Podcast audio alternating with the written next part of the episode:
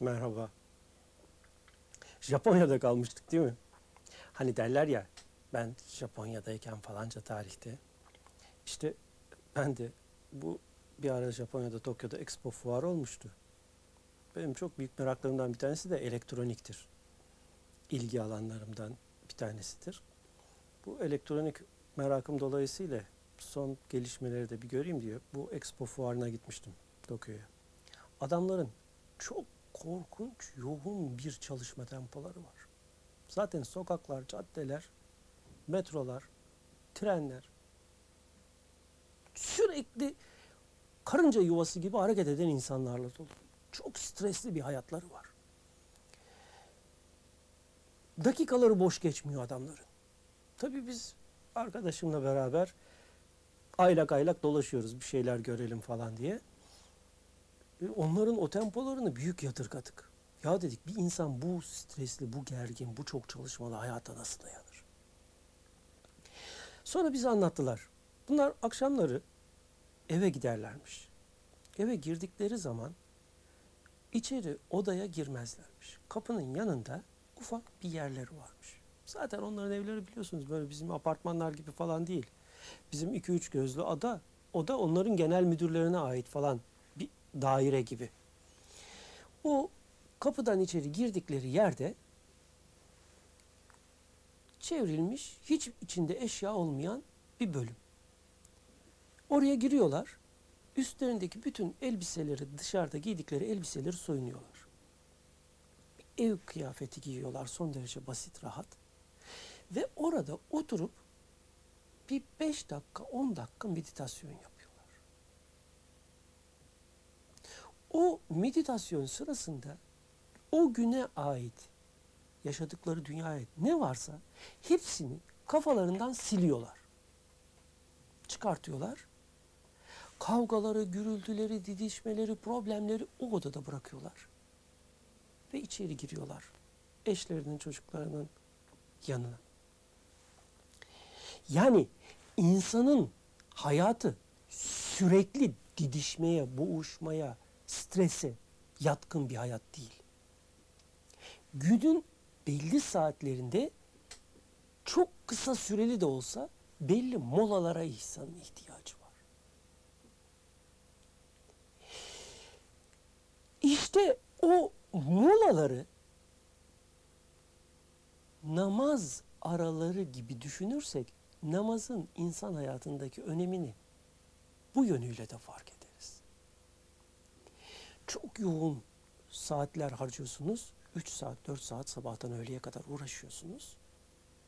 Ondan sonra hiç değilse bir dört rekatlık bir dört dakika ayırıyorsunuz kendinize. O arada bir yer buluyorsunuz, bir seccade atıyorsunuz, başına geçiyorsunuz, Allahu Ekber diyorsunuz. Allahu Ekber'le birlikte dünyayı arkanızdan bırakıyorsunuz.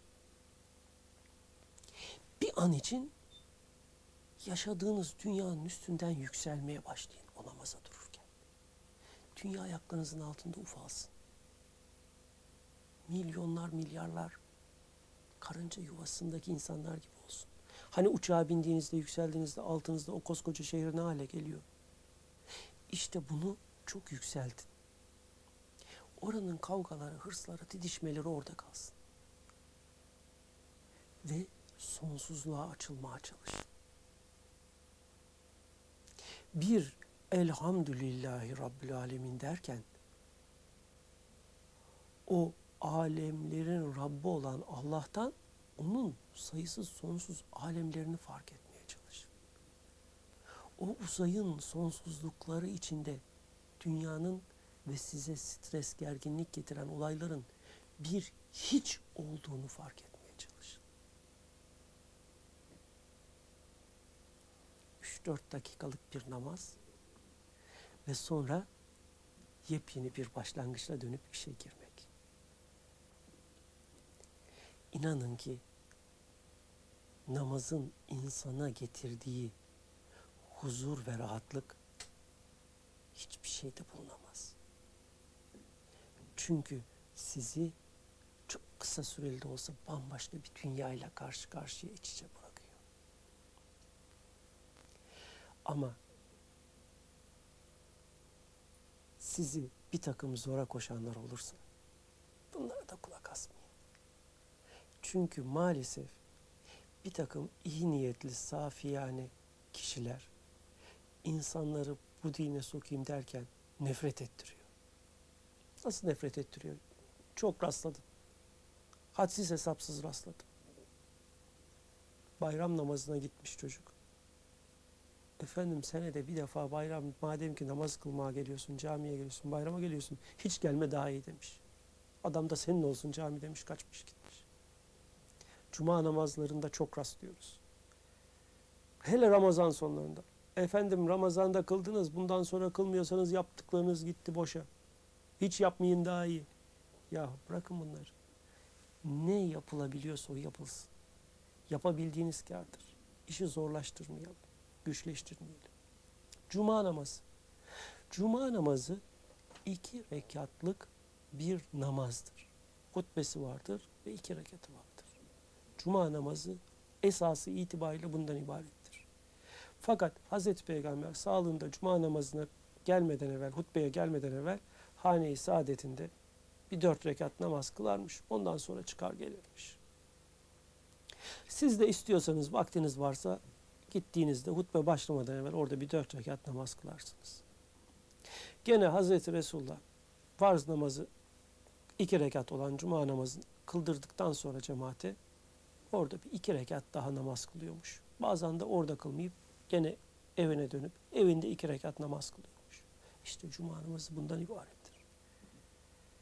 Ondan sonra kılınan o on rekat namaz tamamen sonradan bir takım kişilerin kendi mülahazalarına, görüşlerine göre ilave ettikleri bir namaz.